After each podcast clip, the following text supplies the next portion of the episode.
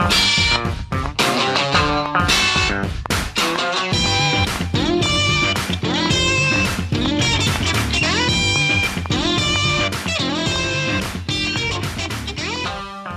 Hello, folks. Well, you know you're in for a treat when you hear that tune because it's time for another week of the Rec Poker Podcast. I am super excited to be here as your host, like I am every week, because I have the best freaking job in the world. My name's Jim Reid. I'm Bluffsterini in the home game and at Rec Poker Jim on Twitter. We're going to be talking to Abby Merk in just a moment. But first, I have to thank our sponsors because most of what we do here at Rec Poker is free. We're a largely volunteer based organization. And so, sponsorship of great places like the Running Aces Hotel, Racetrack, and Casino uh, means a lot to us, and we would not exist without their support. And more on that coming soon because it's Rec Poker Weekend week in Rec Poker Nation. We are coming to Running Aces this weekend. The the the uh, the horde descends is how I like to think about it. It's going to be a lot of fun. I'm going to be there making peanut butter and jam sandwiches and buying beers for friends. Uh, so come on down if you haven't already. So we got to thank the Running Aces Hotel, Racetrack, and Casino. We've got to thank our premium members, and we got three new premium members since uh, we were last on the air. So I'm really excited. Uh, I want to thank uh, Robert Kreidel, uh, Brian Schmuck, and Garen Yamashita uh, Garion is uh, uh, Garion and Brian are both winners of the uh, veterans uh, campaign that we did with Angela Jordison and Jackie Burkhart a little while ago.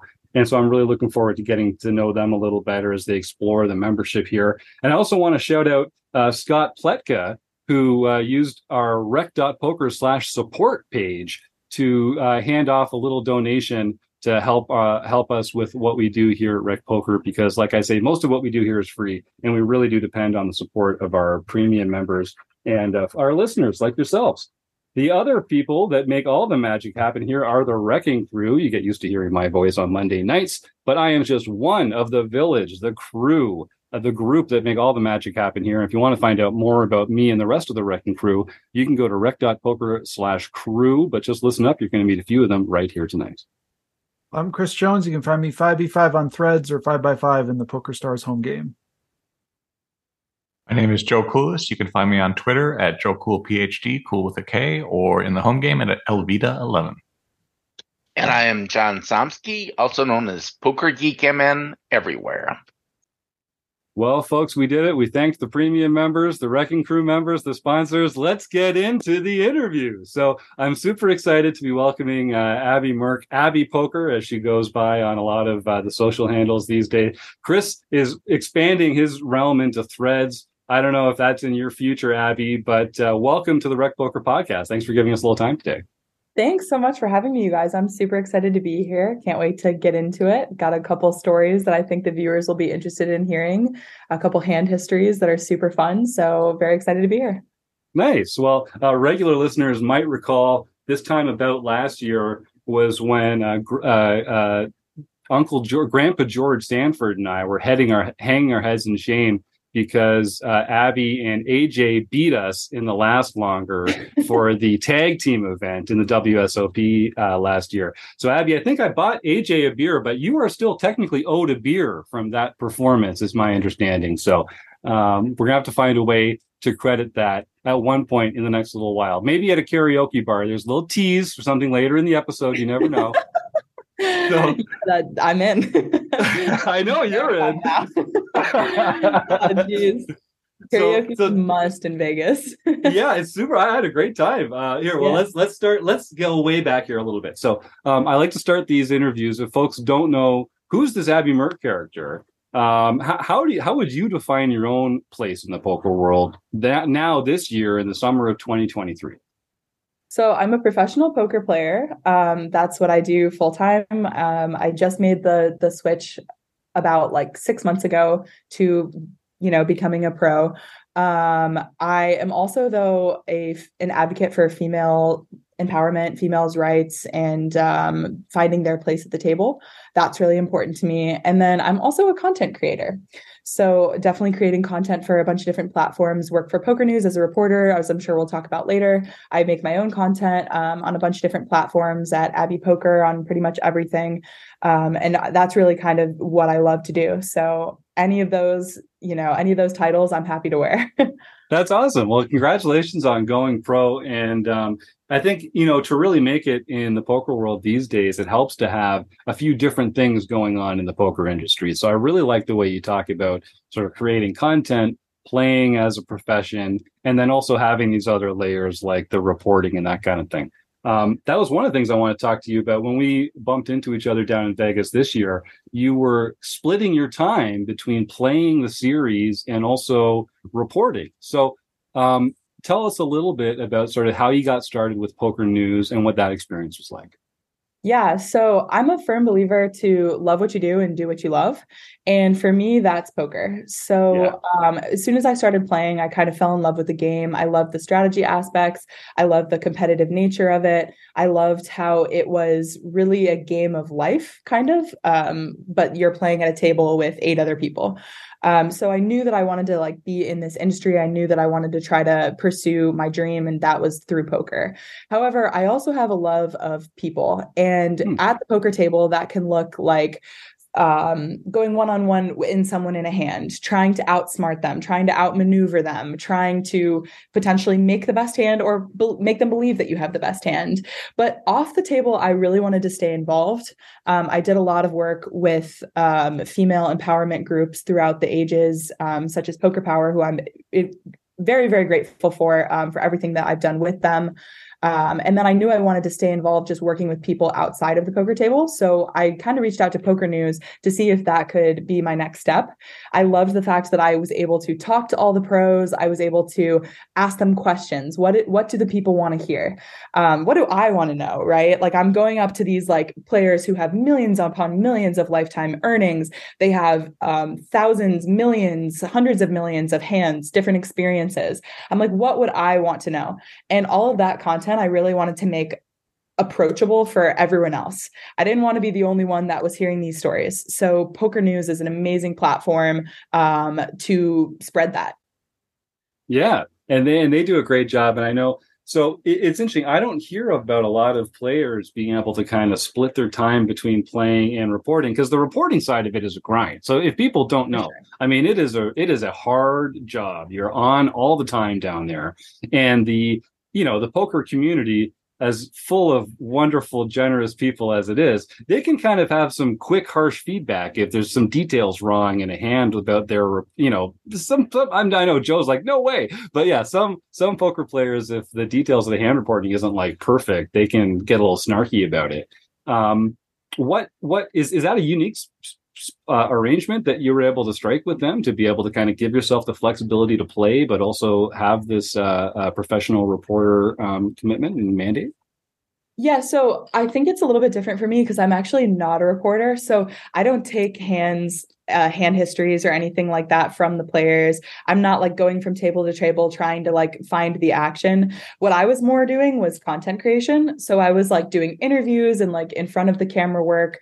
Um, I was trying to find niche topics to talk about with these pros and find things that I thought were interesting. So I was asking questions. For example, like my favorite one that I asked this summer was um, okay, so you're in the main event, 10K buy in. It's the very first hand. You sit down, blinds are are 100, 100 or 100, 200, sorry, 60K starting stack, 300 big blinds, very first hand And you are 100% sure that the under the gun player has gone all in blind. what does your calling range consist of? Right? Like Ch- Chance Kornuth, what are you calling there, right? If you're 100% sure that it's blind. And I was just curious. I'm like, what what are the pros going to do in situations like that? I mean, that one might be a little bit silly, but we ask strategy questions. Um, we ask day in the life questions. How do they strike mm. a balanced hmm. lifestyle? Things like that. So my job was pretty unique in the sense that I didn't have to stay until 3 a.m. when the tournament um, broke. So I was actually able to talk to Poker News and work with them um, so that I was able to play a full schedule this summer and also do what I love in terms of content creation with them as well. So I'm super fortunate for that. That's amazing. Yeah, fantastic. And and would you say it was a success? And now I know. I mean, it it, it must still feel like a grind being down. I was only down there for like less than three weeks, and I needed a break by the end of it. But uh, how how did it go? It went amazingly. I mean, I got to talk to all of my idols. I met, um, you know, my my poker crushes, if you will, not in terms Sure. of like looks, but in terms of like skill. You know what I mean? These people, the idols, idols is a better word than crushes. Yeah. You know, the people that you just like look up to your whole life. Um, and they actually quickly became some of my good friends. Like that is such a dream. You know what I mean? They're able to refer to me as my first name, not just like, oh, re- uh, con- content creator number one, right? So like that was really cool. Um, I think that playing wise, I got to do what I love every single day. I was not making content and not interviewing, not not finding those um, hooks. I was playing, and I was able to compete and I was able to put my money where my mouth was, right? And get into the thick of it. So I had an absolute blast this summer. I think that the the niche space space that is poker is such a special one. And all it takes is sitting down in like one $300 gladiators tournament to see that. Like the people you meet are so special. So whether or not i was playing or um you know doing some content i just had a blast. The summer was an absolute success, success for me. Yeah. and uh, you mentioned sort of like so it, it is a little hard at first walking up to these poker idols and you know asking them questions or interacting them with their game um, i've told I, I, I mean i gotta say since i started hosting the podcast or since i got involved here at rec poker um, I've been impressed at, at how sort of like once you take a step into the poker world, how gracious and accommodating and generous all these people are. And it is it is pretty cool when it's sort of like you can have a one to one first name conversation with some of them. That's that's a that's a, a non trivial aspect of how much fun I get out of this for sure. Um, were were there a couple moments where you were sort of like, e like how do I start this or how do I break how do I uh, interrupt this person? What was that like? Yeah, absolutely. I think, you know, I'm a very outgoing person. I love to talk to people. I love when people talk to me. Like if I'm standing in line, please come say hi to me. Like I um I swear I will say hello back. I want to know your story. I want to know who you are. But there were a couple times when, you know, my outgoing nature kind of maybe worked against me a little bit. Like for example, um there's just etiquette at the poker table. Like if you're if you're in the middle of a hand, I'm never going to come like ask you, "Hey, can I grab you for an interview?" Like never going to happen. Um I didn't really also have anyone say no to me. Like everyone was pretty sweet because I was pretty considerate of the poker etiquette, never Mm. going in when you're paying the small blind or the big blind, just never doing it. Um, majority of the time it would be after you folded a hand in like middle position and like there was already something big going on. And I made sure to keep my interviews succinct. And if I knew they were going to be longer, then I was going to do it on break. So that was like kind of my strategy for actually approaching people. But I had some funny stories though um, about how I actually met some people. For example, Phil Ivey, all right, Mm. known for being a particularly um, solemn guy, right? Doesn't True. doesn't break a doesn't break a smile. Like he's he's very focused, very locked in at the table. Um, so my dumbass is walking around, you know, trying to find people, and I'm with my coworker Brad. And it had been like a seven hour day for us already. We're having a time. Like, we're definitely, you know, about to get off, right? We're trying to find a couple more people to like finish an interview um, segment, right? And I go by Phil Ivey, and I don't, I don't realize it's him at first. And I do the Michael Jackson, like, like, you know what I mean? Like on your toes, and you do the full, like, the Michael Jackson pose. And Phil Ivey mid hand, starts dying laughing. he literally, he's like, oh my God, like eye roll laughing at me. And of course, like he's the one that I've been trying to find for the past like 20 minutes to interview. And I'm like, God. I'm like, now I have to go introduce myself to Phil Ivey after doing the Michael Jackson he he in the middle of the aisle in a freaking 50K or whatever it was. So anyway, that was like, I don't know, a pretty good example of me Yeah. biting myself in the or shooting myself Well, in the but it worked, didn't it? I mean, it got the did. smile, and and that helps a lot when it comes Yeah. to uh, getting the interview, right? Definitely. Yeah, good for you. Well, you reap you reap what you sow. I, I believe that. Um, I'll just remind our YouTube uh, chatters. Uh, feel free if you've got any questions for Abby, type them up in the YouTube chat there. And if you're listening to this at home in the audio format, I would just say, boy, you should have tuned in for free on Monday night at 7:30 Eastern because we do this every week, and you can come and uh, chat with our guests in real time, and you can even win a prize in our food bank raffle at the end of the show. So stick around and uh, start come on join us on youtube on uh, on monday evenings. Okay. So um that yeah. So so the reporting side of thing the, the content creation side of thing i want to ask a little bit about that. Um how did you choose what platform or platforms to use? What kind of medium was going to be good for the content that you wanted to bring to the poker world? And how has that shaped uh, the type of content or like sort of the content itself that you produce? Yeah, I think that's a great question. Um, when it comes to picking where I kind of wanted to work and what I kind of wanted to do, Poker News was a really obvious choice for me. I had a lot of people that I had known that works there that I really respect.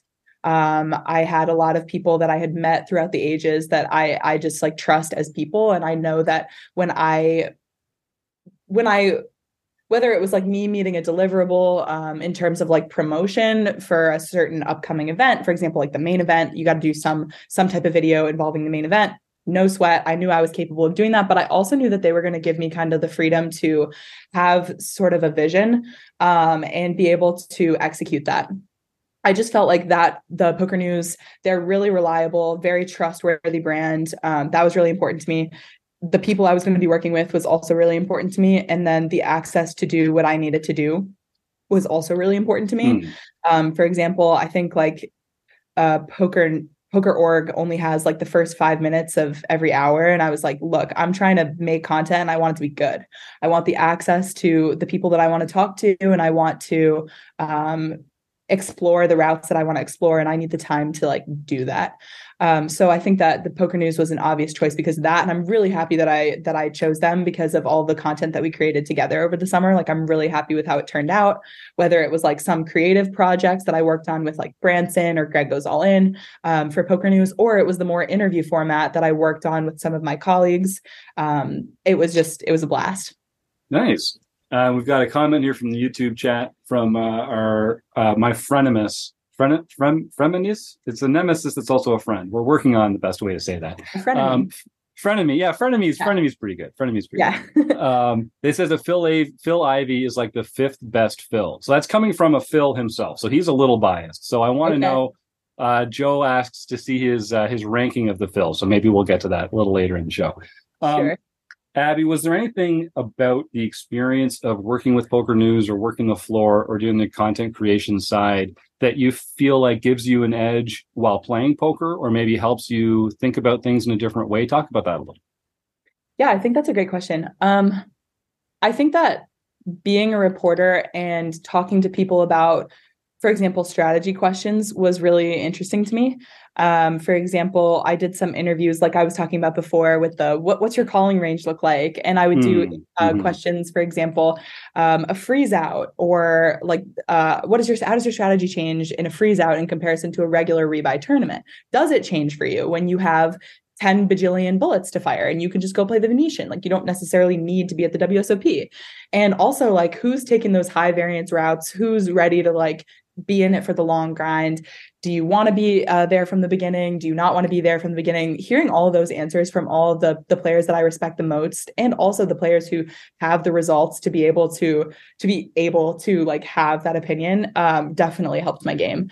I realized a lot about what variance is. I mean, I think that a lot of, for example, when I was asking people it's a freeze out. You have one bullet. What are you going to mm-hmm. do if the bullet doesn't go your way? They're snap rebuying into the Venetian you know 2k right? So it's right. like um, they don't care about like the freeze out aspect as much as other people. And then other people that i interviewed would say okay well um, i have one bullet into this. It's a high buy-in. I would like to be calling off less since people are just not going to be bluffing as frequently. So like hearing those things you're just like this is a great a great point. Like maybe i didn't think about that right? Um, add those little advantages to your game and start to become a better player for sure I like that's a great answer. Uh, Chris? Yeah, Abby, we've got a question from uh, YouTube, but it also kind of relates to one that I, I had when you mentioned this at the beginning. You just mentioned six months ago you went you sort of turned pro as a professional professional poker player. Uh, question in YouTube is uh, when did you go from thinking I'm a poker player to I'm a professional poker player? And I guess my question, sort of ex- to expand on that, is what did you do to prepare yourself to like say this is something I want to do. It's a dream, but it's something I've got to make reality. I've got to make work. I could burn out. You've seen people have the sort of things in poker where they just kind of flame out. So what did you do to prepare yourself to to make that that switch? Yeah, I think the difference for me, um, it's yeah, I think I guess what I would the switch that was made in my head to from becoming like a amateur poker player to like a professional was doing it to support myself in the real world. So as soon as you make that switch, I think you can call yourself a professional no matter if you've been doing it for a day or you've been doing it for 10 years. Um, poker is my primary source of income right now. So I'm going to call myself a professional, not necessarily because I was at the WSOP, but because I'm doing it for a living. So I think that I really hate the stereotype of like, oh, you're not a professional if you don't have X amount in Hendon Mob. Like, hell no right? Like if you are doing this and you um, are doing it seriously and you're putting the time into it you can absolutely be a poker professional as well. Um, i hate the the like gatekeeping that comes with that term but either way um, that's one point. And then also like what did i do to prepare? So um, i'd like to give a small shout out to chris moon on this one. Um, he's my coach so I've worked with him for a couple months now, um, relatively new thing. He's been really helpful, but also I want to credit myself as well because I've done a lot of studying and a lot of hard work that goes on behind the scenes, uh, primarily in determin- tournament poker. I think that cash is okay and like i like playing cash too but tournaments are where my heart is. You know um, that's definitely what i've spent the most time studying um, whether it comes to you know resources like gto wizard or piosolver or monker solver things like that monker viewer whatever like these resources are accessible for anyone to use and they're also something that's insanely insanely helpful. Like the more spots you see the more um, times you've gone over the same thing the better you'll be in in the future. So i think that you know studying really hard for the series was a big part of my success this summer but then also um, you know there's obviously ter- variance of okay i got it in as a 70% and i'm not holding. Like that's that's not great.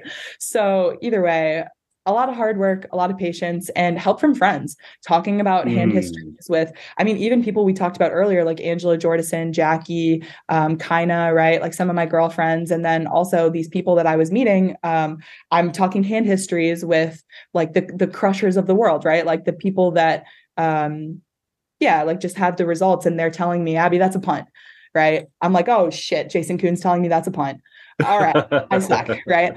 So like um just making the adjustments and reaching out to people that whose opinions i respect hearing different opinions what everyone would do on different streets breaking it down step by step. Um it's been really really helpful for my game.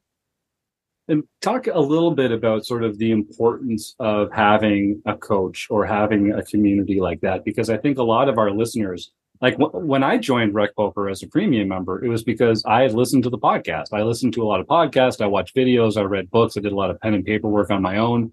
But I really hamstrung my progress as a player by being a kind of a lurker and a loner and not getting help. Uh, so I talk about it a lot, but but why don't you talk a little bit about sort of like uh, why is it important? What what what do you get so much out of it that that makes it so crucial? Yeah, I love talking hand histories with literally anyone that will. Um, any skill level. I like talking to even when I only play tournaments, like I like talking to cash game players. Because guess mm. what? Not everyone that you're gonna play against in a tournament is a cash game player. I like talking to people who I think are not that good at poker, and I like talking to the best in the world, right? Like I want to hear their perspectives because I'm using it to help my game. So for example, Landon Tice, one of my really good friends, um, someone whose game I respect a lot. I think he's a crusher. He's put a ton of time in. Really respect him and his game. I'll talk a hand history with him and I will break everything down step by step with him, like street by street, pre flop. I'll talk sizing with him and he will stop me at every literally every point like one hand probably takes us like 25 minutes it's it's yeah. insane um and he'll just be like okay you should be doing this like at this frequency why do you think that is i'm like that's a great question landon like why why would i do this but then he'll also say too he'll say things like if this was me I would be betting or I would be calling with king high here, for example, right? And I'd say, okay, Landon, why do you think, like, why do you think in this specific tournament against these specific people that they would ever be bluffing here, right? Like, because if you're calling with king high, that's a bluff catcher. He's like, well, I think that people are capable of doing this. And even hearing stuff like that changes my perspective on the way that people are looking. And then also, when I play a player like Landon Tice, I can now use his logic and his reasoning to. Mm kind of make an, a better decision. And like that's all poker is is making the best decision that you possibly can with incomplete information. So i'll talk to everybody. Um, hit me up you guys. Love talking hand histories. Post literally all the time on my instagram story um, step by step. So if you ever want to slide slide up let me know what you think I'm literally reading every single one. So nice. Well, let's let's let's. I'll take you at your word. Let's talk a, a, hand or two right now. So you were down in Vegas for the World Series of Poker. Uh, you got yeah. a chance to play a little bit. I'm sure you came across some interesting spots. Uh, yeah. What was what was one? Let's let's just start. What was one hand that sort of caught your interest? That you thought would be interesting to share with the group here. Okay, let's do it. So I have a super fun one today. Um, it's a hand that I played versus the one, the only Stephen Chidwick, absolute crusher. Literally, in my opinion, one of the best poker players alive right now. Um, guy's a genius. And if there's anyone that's capable of having a bluff, it's going to be him. Let's hear what you guys think. So I'm in the cutoff, right? And I have ace queen offsuit. I have the ace of spades and, or sorry, the ace of clubs and the queen of hearts. Um, I don't have spades. That becomes important. So the so I raised to it's it's all right. I've just doubled up. So at the beginning of the hand, I had about like 75, 80 big blinds effective. So I'm pretty deep. Um, I have open raised to 2.2 big blinds from the cutoff. He's in the big blind. Okay. He defends his big blind. It's literally, it's just heads up. The flop comes the ace of spades, the king of spades, and a seven of hearts or something like that. It was an offsuit seven. It was not a spade. Um, okay. He checks to me, and I bet small here. I bet about one and a half big blinds. So definitely a small bet. I think upon like further review and study, that's probably not great. I think I can start betting really big with my sets and my two pairs here. So I kind of like a bigger size better here. And like I can definitely do that with ace queen as well. Um, also shout out pads with, for talking to this hand, talking about this hand with me. Um, okay, so either way, I bet really small, and he just called. So he floated, floated the flop there. Also, with the spade draw, maybe bigger bet is be- better. He's going to have a lot of spade combinations in the big blind, so not a great sizing. Okay, he just called. The turn is the queen of clubs. So not a spade, gives me two pair, favors my range. Good card, right? He checks. I now start to polarize because I, at this point, lose to 10 Jack and that's it. Uh, no, also sets, but he really doesn't have a lot of sets here besides maybe sevens, um, which he might have been three betting me pre-flop with, given the way that he had been playing at the table. It's potential. I don't think he has a lot of two pairs himself here because I really think he would have been three betting that pre. I had seen him three bet like king queen, right? Like ace king obviously is a three bet um any other combination like maybe maybe he has like queen seven king seven type of thing ace seven occasionally right like but even ace seven if it was suited could have been a three bet from him um definitely aggressive player willing to put people to the test anyway I bet big on this turn. So I think I had the best hand. I beat a lot of his perceived range. I bet big. I think I bet like three quarter pot at this point. Um, and he raises 4x. Ooh. So automatically, I'm like, oh shit, I'm about to get into a gigapot with Stephen Chidwick. like, oh my god. And, um, and, just remind remind the audience here for a second. So the the board yeah. is Ace, King, Seven, Queen with two spades. Is that right? And we're holding uh, Ace, Queen with no spades. So top pair, uh, uh, aces and queens.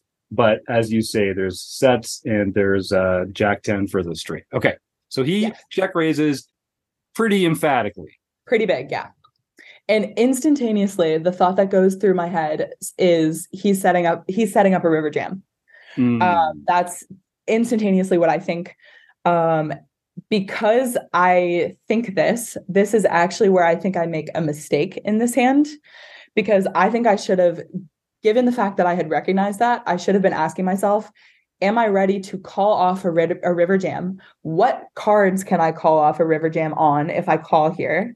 Do I want to ship? If I ship, am I getting called by worse? Right? Like um, all of these questions like should have kind of been going through my head.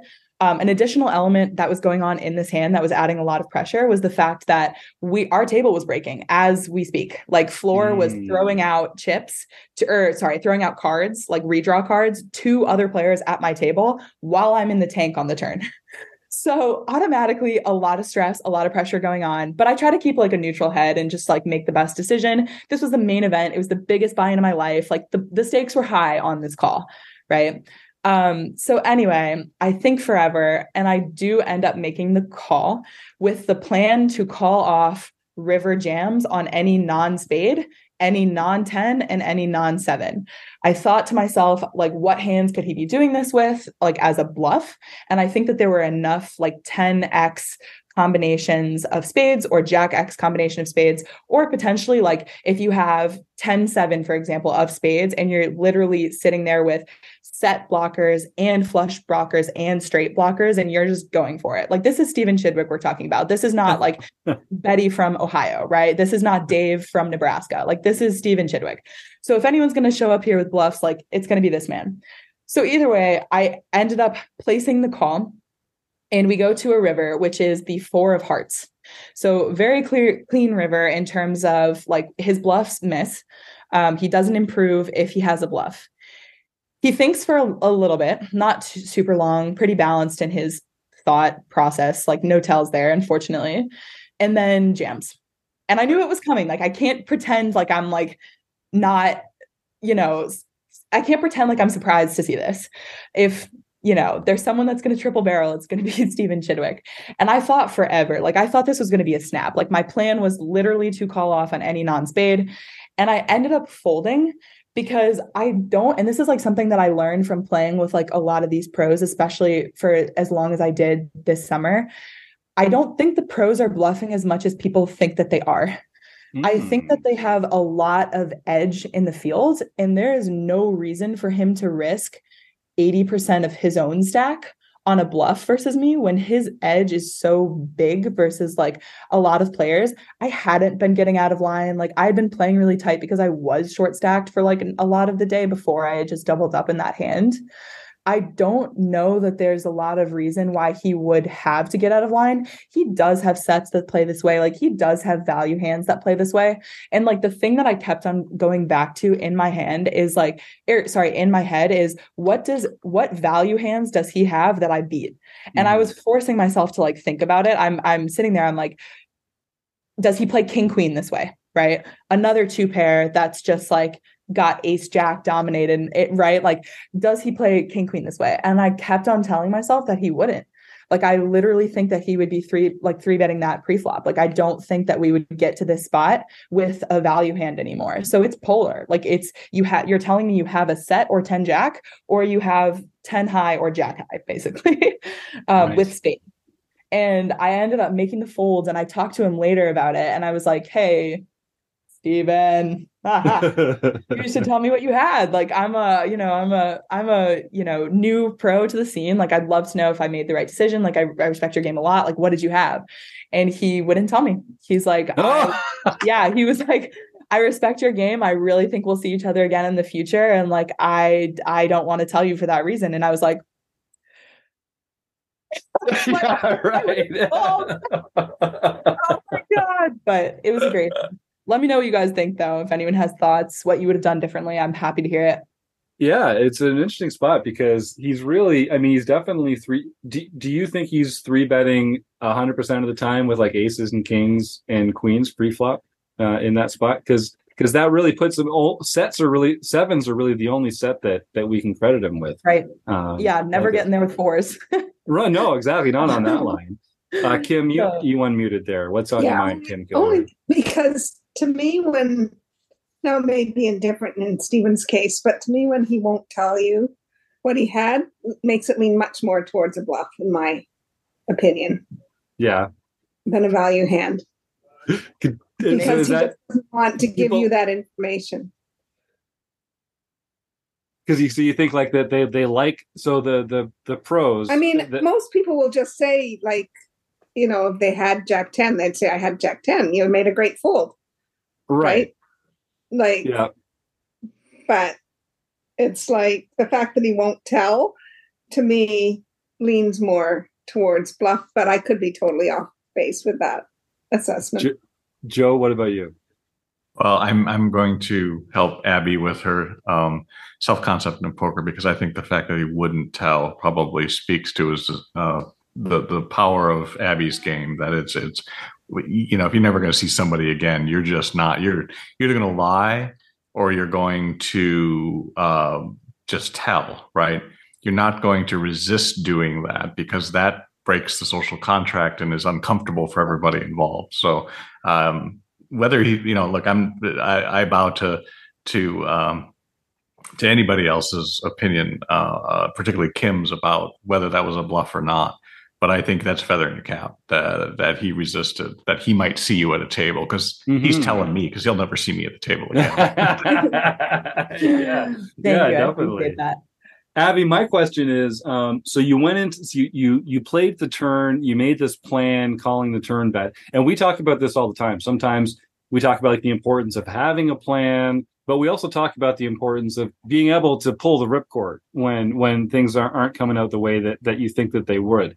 Mm-hmm. So what was there what caused you to change your mind between the turn? Because I, I, really like the way that you laid this out. You're like, I had this plan. These are the safeguards. A safeguard yeah. came, and then I folded. So, what? T- talk about that process a little bit in your mind. Yeah, um, I was thinking about two things really. One of them I kind of mentioned, but just like the fact that I don't know that like so first of all, previous hands with him when he had been betting polar in this way, it was to set up like river jams when he had really strong, really disguised mm-hmm. hands.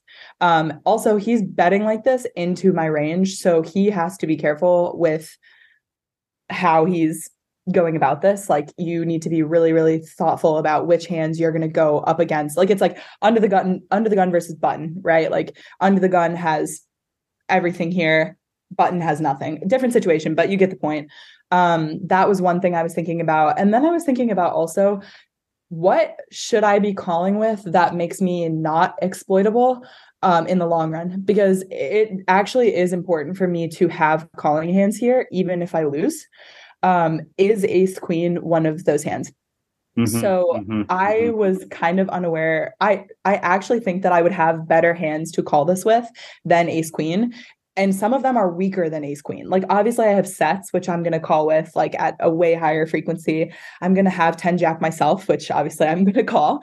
Um, i'm going to have but i'm also going to have like weaker hands that actually should be calling here. So for example if i had like ace jack with the jack of spades i ha- almost have to call right?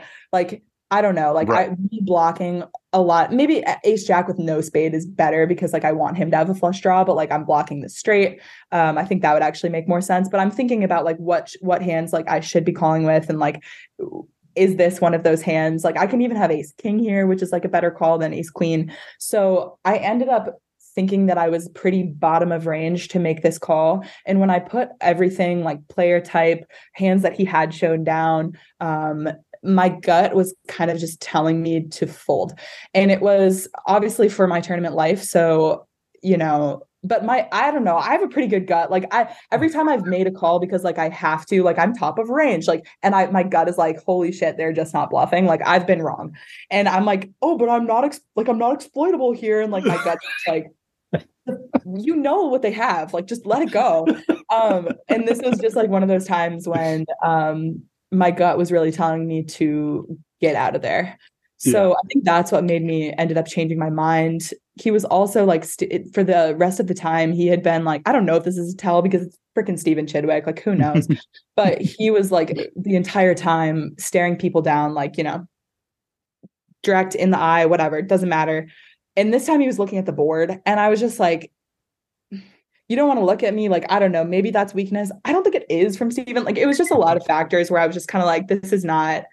I think I can find better spots, and more importantly, like not only does he have better edge in the field to be bluffing, like I have better edge in the field. I am a good poker player, and like I, if we're about to break tables, I'm not going to get stuck on day two of the main event with freaking Stephen Chidwick. Like I'm not going to go to a, a table full of like people that I've never met before. This is why would I risk my tournament life here when I still have so much edge left and so much playability? Like after this hand, I had 40 bigs. Like that's fine. Like I have piles. It's the main, mm-hmm. you know? Yeah. So a lot of those factors kind of went into me changing my mind. But nice. No, good answer. Good answer. Uh, Kim, you went you unmuted next. Time. Yeah, I, I think your observation that why would he that pros that good won't bluff as much. Yeah. I think is really an excellent observation because they have such an edge on the field. Mm-hmm. So when they are bluffing, it's usually versus another pro or somebody they see as, you know, like playing on the same, the exact same level as they are. So I really like your observation that way to lean towards it.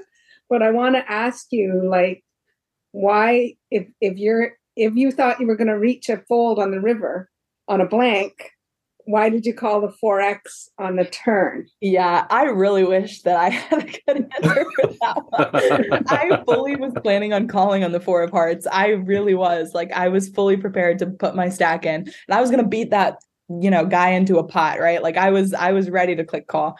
But I think when you're calling for your tournament life, if you're non-nutted, take your time, right? Like this was for sure the biggest spot of my life.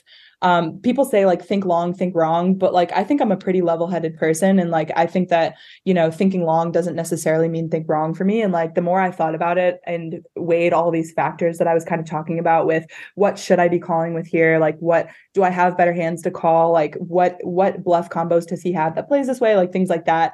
I don't think that the call on the turn was good by any means like if i know that i'm going to fold on a on a um blank like you know, I should be out of there on the turn. But then there's also the tiny little factor of even if he has Jack 10, I have outs.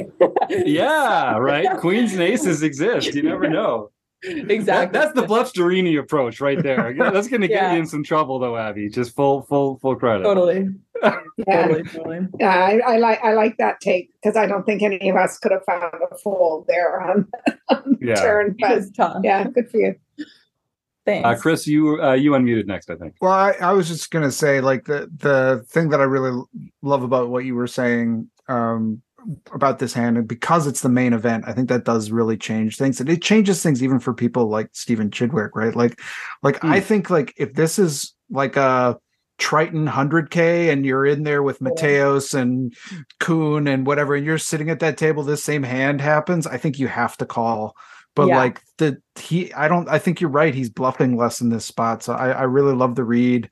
Um, and you know, I don't even mind the turn call because, like, I think, I think even somebody like, you know, Chidwick can give up here sometimes. Like once, once you call a four x turn bet, and they're just like this, this, she's got it. She's not, she's not folding.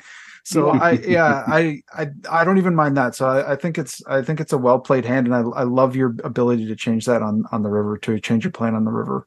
Thanks. And I think, you know, especially a player like uh, Chidwick, he's going to have spots where he does set up the river shove and doesn't take it, right? Like that's part of being balanced on the turn for that player. Um, so you put that in there, plus you get the chance to pair the board and fill up. Um, I get, I get the argument uh, for that as well. Uh, John Somsky, you had something, I think. Yeah, I was just gonna say I uh, love your analysis there. Uh, I know in my if I were in that situation, I don't think I would have found the fold, but I'm a big believer in going with your gut because I Hmm. think you pick up on things that you don't even necessarily know what you're picking up on, particularly when you're playing live. Uh, Mhm. and I think you're dead on. Uh, for me, it may have been the most plus EV trying to double up in the main right there, but for you, it was probably worth sticking around and trying to get to a, uh table that didn't wasn't quite as uh, stacked as that one. Yeah, for That's a sure. good point. Yeah, Joe? And even if he did bluff you, uh, one of the things I've learned in, in terms of becoming a better bluffer is recognizing when they actually recognize the bluff possibility on the board. And uh, if if they can't see it, then they're going to call you with whatever they have. And so the more they're trying to bluff you, the more that they think that you're probably pretty good. Mhm, For Mhm. sure. Um, so a couple comments in the YouTube chat here. Uh, so Phil Phil has been listing his favorite Phils. Um, so far, uh, it's, it seems like it's a list of two. Phil Collins is number one, and Phil Hartman is number two. Those are pretty hard to argue with, and gotta gotta appreciate the uh, humility of our own Phil for not putting himself even on the list of his favorite Phils. So that's that's something. Um, also, I have to say, I have to use the segue to say I was talking to Martha today, and she reminded me how much she likes Phil.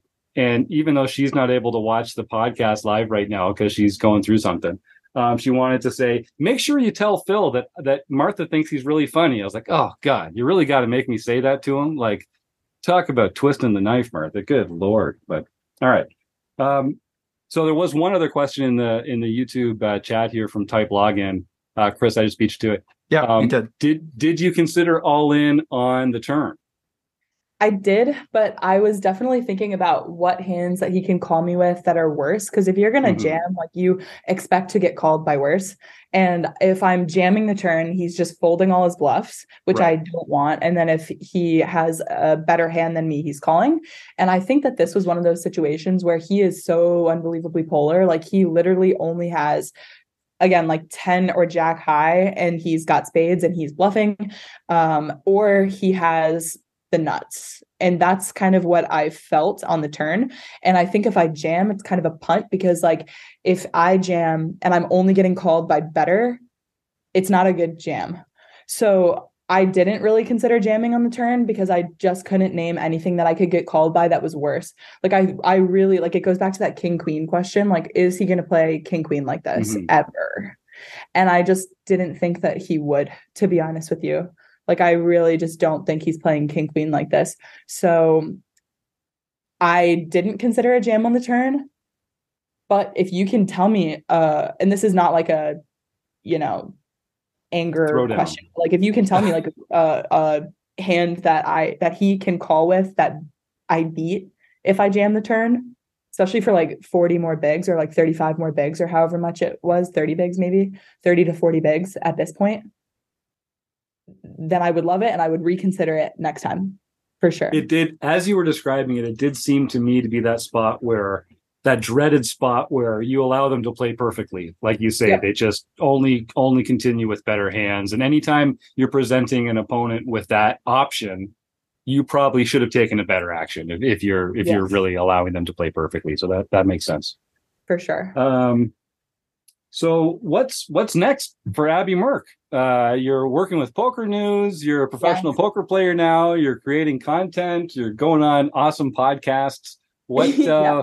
uh, what's what's next in the in the poker story for Abby Merk? Yeah, so I'm doing some traveling uh upcoming here. Um I was thinking about going to Barcelona, but instead I'm actually going to go to Philadelphia, baby. Let's go. Um no, I'm just kidding. America's Barcelona. Yeah. Yes, they call it. exactly. Yeah. Yes. Yeah. Um yeah, no, it's going to be it's going to be great. Um but I'm going with um with Poker News there. So I'm going to be doing some work in the late months of September. They got a big series out there um with oh, I can't even remember who's hosting it, but oh, Poker Stars. Poker Stars is hosting it. Oh, Philadelphia. nice. Yeah, Awesome. so I'll be there. It's a weekend tournament, uh, three weekends in a row, so it'll be fun. But in terms of playing, they have a couple of MSPTs that are here in Chicago. They have the WSOP circuit stuff that's coming to Chicago. Um, my boyfriend lives in Ohio, so like I'm gonna go travel to like Cincinnati and like Cleveland and stuff like that because it's not only close to me, but it's also you know I have a free place to stay. Let's go. Nice. There you go. Yeah. Um, no, I'm just kidding. Uh, but- Just a little though. It's, it's having a free place to stay for a traveling poker player makes a huge difference. It really does. No, for sure. I totally agree. So I think that's kind of in the works. I was going to go to Florida um because there's the uh the SHRPO tournaments down there, Yep. but buy-ins were probably a little high. Uh I Mhm. don't know that I'm playing 10Ks consistently yet and 5Ks. So, you know, I'm just playing within my range. And I don't think there's anything wrong with that either. Like in Oh terms God, of no. people that you know want to start playing tournaments but maybe they're cash players and they're like oh well i'm not playing the main event like is it worth it yeah right like $300 tournaments are just as fun as a 10k like really if you love the game and you love what you do like come to an mspt and play a 250 right like you know you have no excuse wherever you are in the world just because you're not in vegas just because you're not able to buy into a 10k like if you love it you'll figure it out and like i'll see you there So, Yeah, nice. can't wait Nice. nice. Uh, yeah, we got some fun people in the chat. Yeah, th- some of our members are right in that part of uh, part of the world actually. So talking about Yeah. what is it at the parks and uh, yeah, Phil and probably Jim Gibson might find their way up there. So you're gonna you're gonna be in a good poker. You're gonna be a good poker place there. It sounds like we're actually talking about maybe doing a trip down to Cleveland for uh, a Run Good event coming up. Uh, I'll be there. while too. Oh yeah, sweet. yeah That is fun. They have so much fun on their tours, and uh, sure. that's that's one of those ones that you can drive to from Toronto. So you never know. You, just might, uh, you might see us down there. So speaking about having fun uh, while you're out there and sort of um, enjoying the ride, uh, you how long were you down in Las Vegas for for this series? Did you go down for the entire thing? How long? Because you're not you're not a, re- you're not in Vegas full time. What was what? How long were you there? So I was there for like a month and a half, I would say. Mhm. Um, I flew there on like the 7th of June and then I left the 20th of July. So I was there for a minute. Um, I, yeah, it was, it was a long time to be in Vegas, but to be honest, everything, every day in Vegas is literally just a brand new. Mm-hmm. The people that you talk to and the the places you see, the hands you see, what people are showing down is insane some of the time. Like it is such a time. I would do it all over again if I could. I love Vegas, so happy to be there.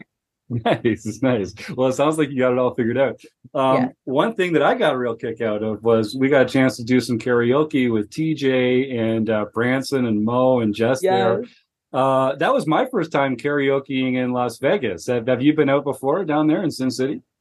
I hadn't I hadn't in Vegas, but I will tell you, I probably went karaokeing or I went to do karaoke. I don't know if that's a verb. I just made it a verb, but whatever. It's a verb. It's totally um, a verb. Yeah. Okay, cool. Yeah. I've I've only been like karaokeing probably like once in my life before Whoa. Vegas. And you got the pipes. Vegas and I did it like 11 times. I'm, I'm, obsessed. It's so fun. it um, is you can bring people together, sing, you know, sing whatever you want. It's just such a good time, good vibes. I can't wait to take you up on it again. We will do it for sure. It's, it was a blast. That was my first time in one of those like little private karaoke rooms. Yes. So like it's it's it's yeah. The, there's different different performance anxiety levels going on uh, for mm-hmm. that sort of thing. Yeah, Joe. You, we were hoping there was some video that you could perhaps Jim singing. Uh, everybody on the RECing Crew was hoping oh. to see this video. I probably would not be the best person for that. TJ has the footage for sure. Oh, no. He had his foot his phone out all the time. But I will say this: Jim was literally the most wholesome singer I've ever met in my entire life. This man shows up with songs that I've never heard before, but they're like they're similar vibes to like Sweet Home Alabama. If that if people know that, like they're they're the most wholesome thing. It's like the Beatles, and he's playing. What was that one that's like from Canada? It's like about butter or something. Oh no, that was butter. That What's was it about? Um, What's it about? That, that was uh, by the Tragically Hip. It was ahead by a century. Yeah, yes. that was that was a, that was a good one. That was a fun it's one. It's literally yeah. the most wholesome thing, and you can play the like video in the background at karaoke. So he pulls up the song, and there's like the video in the background, and it's people just like wholesomely swinging on rocking chairs. And they're like, I don't even know, they're like churning butter and shit. And we're just like, Jim, what is this? That's why I felt like I had to switch to Satan as my motor at one point, just to yes. like a little cal- palate cleanser for the group there. Yeah. I, I will now pay money for that video. yeah. Oh, Joe, Joe, from what I understand, there was a mysterious fire and all the evidence of that uh, oh, burned fire. up. Yeah. Those are rare, but yeah, it's amazing how this keeps happening around these kind of events. Yeah. Chris, did you have something there?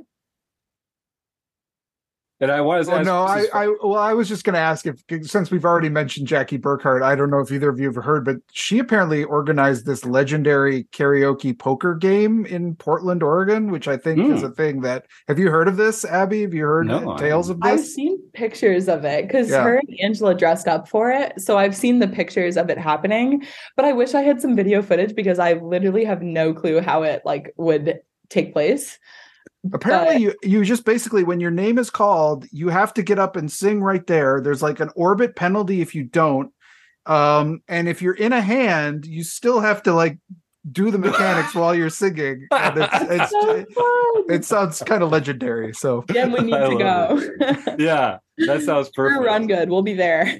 oh yeah, okay. That we definitely have to do that then for sure. Yeah, and yeah, Abby, you you've got quite an edge uh, up there on the karaoke's. Uh, if you if you're calling me wholesome, I was gonna say you freaking brought it. Uh, you got bring those pipes to the show. That was awesome. So yeah, I'm looking forward to that. It's it's a fun. Listen, it's like all these things, you know we we love this game of poker. We like making friends doing it. It's a social game. And the kind of folks that we like, we don't take ourselves too seriously. We have fun. We go out there and you know what? What did Branson say uh, on his way out? He's like, "Hey Jim, that was really fun. You really sing from the heart." Yes, like, yeah. That's like that's what people say when they want to say something nice about the way that you're saying. it was uh, it was super fun. So I am I am looking forward to to that again for sure. Um, sure. All right. Well, uh, the last question that I'm going to ask you today, thanks for your time. We're coming up on an hour here. So, you know, the guests are fun when uh, time flies by like this. Um, we've had a good time. um, looking back on your life, and this can be with within poker or outside of poker, um, you've had all this success. You're you're living this wonderful life. Um, we've only gotten an hour in, of insight into what what goes on uh, with you. But what's one thing you would do differently if you could do it all over again? One thing you would do differently. I'm calling Stephen Chidwick, brother. Ah! money. I was ready to like I'm just kidding, but obviously hindsight's 2020. Like if you if you know you're gonna bust the main event before the money, like you're calling there every time. Like show me yeah. the bluff. Like show me yeah. the bluff. But uh, yeah. no, I'm just kidding. If if I had to do one thing differently, I think that I would have taken the leap earlier. I really like I said this before, but like I'm just really into the idea that you should love what you do and do what you love. And like mm. I have known for a couple years now that like poker is that for me. Um I always kind of knew that like it it was something that I was doing when not only when I had the like, free time, like it was something that I was making free time for. And like studying wasn't a chore to me. Like I actually really enjoyed learning the the spots and like finding bluffs and like reading hands and being like oh my god like this was horrible. So like me making mistakes was fun for me and like me losing money was good. You know what i mean? Um, yeah so either way like i think you know people are really afraid to take that leap and like jump into poker. And like i whether you're a woman and you're you're struggling with that like reach out to me because i'm more than happy to talk to you about that specific point. But also like if you're a guy or a girl and you're just like looking for the the push you need to like get into poker and take the leap and and do it and try it this is your sign you know like anything can happen and when you're doing what you love it can never be you you can never be doing something wrong so hmm. yeah i think that would be my my biggest regret but it's That's a good one that's a good one. Thanks for sharing with us. I appreciate that. And uh, yeah. thanks for your time today. And I'm looking forward to uh, what the future holds and seeing this uh, continued ascent of, uh, of Abby Poker in the in the poker sphere. So um, it sounds like we're definitely going to get some people out for that Cincinnati event. Maybe we can do some karaoke. The YouTube chat's going crazy about this poker karaoke idea here, the karaoke poker. So I think we're going to be doing something fun around that for sure. Um, Abby, uh, if folks do want to reach out to you, it's at Abby Poker on uh, on Instagram and TikTok, and it's at Abby Poker 34 on Twitter. Is there anywhere else that people should uh, look for you if they want to find you? Yeah, I have a small YouTube channel. I've put out like three or four videos of me punting and losing money. So if you want to see that, um, feel free. Uh, it's a good time. But most of my stuff is on TikTok and Instagram. I post uh, hand histories like literally almost every day. If you want to hear more like the Stephen Chidwick hand, um, me roasting myself for punts. Uh, yeah, my Instagram story is going to do it. I have a lot of interactive stuff on there too. Like, what would you do? I literally respond to people all the time about you know hand histories or their thoughts on hand whatever um because we're all just trying to get better at the end of the day so yeah find me there right on well, um, we're going to do our little uh, raffle here to support food banks in uh, North America in particular. So folks can start entering the words food bank into the YouTube chat. Um, Abby, thanks again for coming on the show. And uh, it was a real pleasure talking to you. Yeah. Me. Now, I think uh, I don't usually put players on the spot, but I think uh, I enjoyed talking strategy with you so much here. Uh, when we get offline, I'm going to send out an invite. Maybe we can have you back on the forums edition of the podcast and talk yeah. a little more strategy specifically. I think that'd be a lot totally. well. Yeah. I have a All right. Nice. Yeah. We'll do it. Sweet. We're going to do it. All right. Well, feel I think um, you're welcome to stick around. We're going to spend the next 20 minutes talking about home games and that kind of thing. So feel free to just hit the X and um, everyone uh, check out Abby on on the various platforms, and you'll see her again right here at Rec Poker. Thanks again, Abby. Thank you. Have a good night. So yeah, folks, start typing the words food bank into the chat here, and we'll do our uh, raffle. Thanks to either Chris or Joe's nerdy dice. We'll kind of have to figure that out as we go. Um, I want to just before we get into that, I want to mention that it is the week. It is here. It is Rec Poker Weekend at Running Aces. It's coming up. It's right around the corner. It's this weekend. If you're listening to this live on YouTube and watching, I suppose, uh, you've got a few days to get those flights booked and uh, get your hotel reservations in at Running Aces Hotel Racetrack and Casino. And if you're listening to this live when it comes out on Friday, you can probably still make late registration of event number one, which starts at 10 a.m. on Friday morning. Event number two is at six o'clock on Friday afternoon. And event number three is at 10 a.m. on Saturday morning. And then we're going to get a, uh, uh, a friendly rec poker cash game set up after that. And I would be remiss if I didn't mention that uh, Phil has put a bounty on me. This is a an, an, interstate bounty. He's put a bounty on me from multiple states away in event number two, which is only open to Rec Poker uh, uh, members. So if you take me out of event number two, you're going to win twelve dollars and fifty cents compliments of of Phil Razor, who has put the money in escrow. I can confirm that the money is being held by an independent third party. Yeah, Chris, you want to jump in there? Oh, I was just going to ask because our listeners may want to know. What does it mean to be? To, uh, I don't know. I don't know how to be a member. How do I do this? How can oh. I? Can I just not play Friday night? Great, great question. I mean, oh, thanks, that, thanks. I mean, Chris, it's so easy to oh, become oh, really? a member at, here really? at Rec Poker. Oh, really? Tell and, me more. it's free. It's, it's perfectly free. free. Oh it's my god, free. really? Yeah, the so value is off the charts. Free community members are eligible, but only free community members are eligible to play Friday night. Is that what That's you're telling right. me? That's what I'm saying. Oh wow, okay. Amazing, right? If and you can go to rec.poker slash register and just sign up for a free account right now. All it wait, takes wait. is an email address and a smile. So you're saying that members who actually pay are not eligible. I knew you were going to come in there with that, John. I, I, mean, that's what Chris implied. Let me do you one better, John.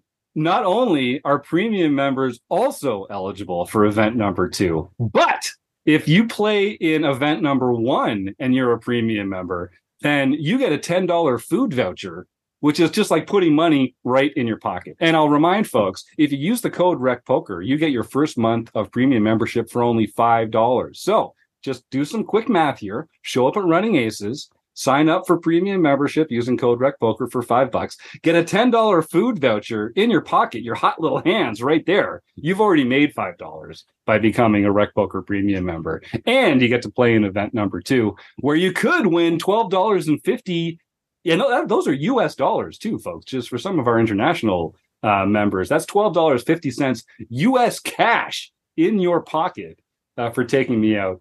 Uh, we are also going to have some other prizes, uh, some rec poker merchandise, some running aces swag. There is a player of the series race, uh, so a points race for players throughout all three events. Uh, so do come and have some fun. It's going to be it's going to be a blast, and I'm really looking forward to meeting uh, some some new Rec Poker members and hanging out with some RECing Crew members. And uh, I'm just glad Phil's not going to be there because even though he's putting a bounty out on me, my own mother wants me to remind him that she thinks he's funny. So thanks, thanks, Phil, and thanks, Martha. Just throw me under the bus right there. But all seriousness, Martha, I know you're not watching us live, but uh, I know you're listening. And get better soon. We're all we're all rooting for you over here on the RECing Crew. Um, all right, I just, John, I just have to oh, Chris, turn yeah. to one uh, comment in the chat, which I think is going to be many of our strategies on uh, Friday night. event number two is type login says, "Nice, I'm three betting Jim every hand pre-flop." right, yeah, could, could be a long, uh, long night for you, Jim, or a short it sounds, night. I guess. Sounds like it might be a pretty short night. yeah, that's right. well, that's okay. I'm just going to tighten up my range. I'm going to four bet at an appropriate frequency and I'm going to put you I'm going to put you in jail type login. Come at me, Joseph. I, I know I know what's going on here. Uh, but yeah, I, I do I I do think it's kind of interesting when players get a bounty on them, how it changes the dynamic at the table and how people should adjust. And um, I'm not doing it properly, but I think it there is kind of an argument for examining how that how that affects the ranges that people should use. Uh, Joe, you unmuted there. Oh, sorry, John, go first. I was just going to say, I think you know the proper strategy when you have a bounty on yourself is just to have bigger hands. I mean, get right, yeah, bigger just, hands yeah, yeah. generally is a good idea. Yeah, is that about what you had in mind, Joe? I, well, sort of. I just I'll believe it when I see it. When you tighten up your range, and maybe this is the maybe this is just what I needed. Maybe I need I have to like mostly when I play tournaments, I should just pretend that there's a bounty on me, and that'll be just when I need to kind of tighten up into a slightly less Blusterini approved model. Uh, all right. So, oh, we got a lot of food bank people uh, tonight. Well, let's see. Um, Chris and Joe, you guys duke it out. Who's going to, if it's Dysocam or uh, D20 online, whatever that one is. Let's do the order here. The first person I see is the RRRCCC, then Luke, then Ethan, then Joe, then Mary, then Phil, then type login. That's seven. then Dave, then Stuart. I see nine. Is that is that that the same order that you guys? Yep. Uh, yep. Yep. Okay. So you can't even roll the eight sider. What Chris, Chris and Joe? Who's it going to be? Do you? I don't. Do you want me to? I I can try to log in Let's- really. Here, here we go. Here we go. Should we Okay, let's try. it. Okay, hold let's on. try. Let's try the Dysocam. So this is this is real Join. time, real time, real time technical mastery. Uh, John, you are muted, just so in case you're Uh, in full okay, Somsky mode right now. Got it. Yes, I was. Yeah. Were you? Was there something you'd like to share with the group chat?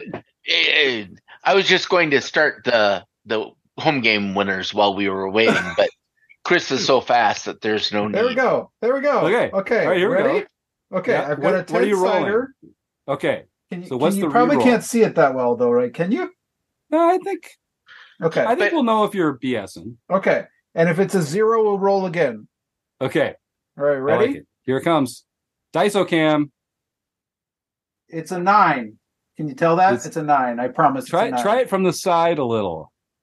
Try yeah. See if that angle works with the light. I think that's a nine. I can see a nine. It's either a six or a nine. I believe you. It's definitely a nine. There. Can you tell the, the number Yeah. there? Oh, that's the way. Get the light There we behind go. it. Yeah. There we go. All right. It's a nine. Dysocam. The Dysocam comes through, and it comes through for Stuart Carriage, that old uh, son of a gun. Congratulations, Stu, and uh, uh, welcome. You have won a prize since you are already a Rec Poker Premium member. You have won a month at either PokerCoaching.com or Learn Pro Poker.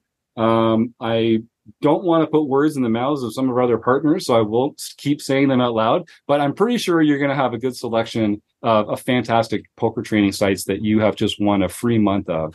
And it's just one of the perks of showing up here on Monday nights to uh, join the YouTube chat and win a prize for free. So, um, Stuart, please send that email info at rec.poker. Uh, John Somsky, you were about to unleash some home game winners on our audience here. Why don't you step right in? Well, Kelly S, 1962 20, got her second nightly victory for the year. Nice. K Poker wannabe Ron Payton Ron, got his seventh nightly victory for the All year. All he does is win.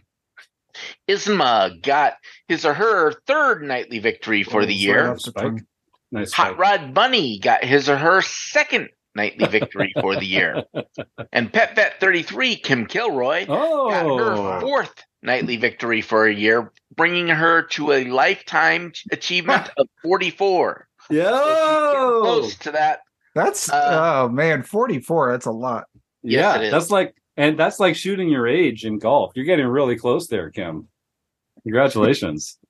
So then we have a big deal 1992. Brian DeHaven got his second nightly victory for the year. K Poker Wannabe, Oh Ron god, Payton won the daily mixed event for the fourth time this year and second time in a row. Last week he was also the winner. So Holy that's cow! Two weeks in a row. And Ron, if you're listening, um, I'm emailing you with your free uh, month at Learn Pro Poker. We were having a little trouble getting the codes all sorted out, but congratulations on that. And congratulations on this freaking amazing streak you're on. We're talking about K Poker Wannabe like every week on the show here. So congratulations, Ron. Really, really well. Well done. Very impressive. He has had 15 wins this year. Okay, that's Wow. amazing. That's Wow. amazing. You know, that's just phenomenal. Yeah. Um, and another point I was going to bring up is the games have been Badugi. However, we played our Badugi game in April. This was supposed to be Raz. I have it for this coming Saturday, so we will get in one practice event for, of Raz prior to our uh, next week's our mixed game series for August. But I go. apologize for that. Jaden Jewell, Mary McCune got her first international victory. Yeah, Mary. No, this is awesome. We, Mary and I have been talking for a while now. She was really looking forward to getting that first pin. Uh, I'm really excited for her. Congratulations, Mary. Way to go. I know you've been working hard on that one. You deserve it. Nicely done. Then B Chip Charles Allen got his third international victory for the year. And Licorice Guy, citing Jesus, got won the daily LPP event. So he can contact info at rec.poker for his free month at Learn Pro Poker. Yeah, citing Jesus. Don't be afraid to hit me up there. Um, and make sure you get your free month at LPP. And congratulations to Charles, too.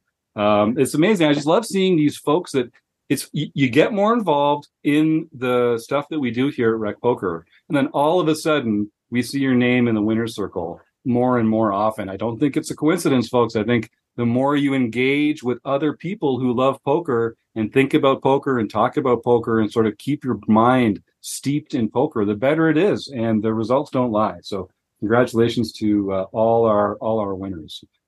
Uh, what else? Is there anything else that we should cover tonight, folks? I feel like we had a great interview with Abby. We are all stoked about Rec Poker Weekend at Running Aces coming up. Um, I guess I'll thank our sponsors one more time, the Running Aces Hotel, Racetrack, and Casino. I want to thank Abby Merk for her time. This amazing group in the YouTube chat. I, I get so much out of seeing these people having fun in the YouTube chat. And I know I speak uh, for the rest of the RECing crew at the same time. Um, so thank you guys. Thanks to all our premium members. Of course, uh, John, Joe, Kim, and uh, Chris, we couldn't do it without you and um, everyone else out there, and Phil for saying nice things in the chat. You're the best too. All right, everybody, have a great week, and we'll see you all next week.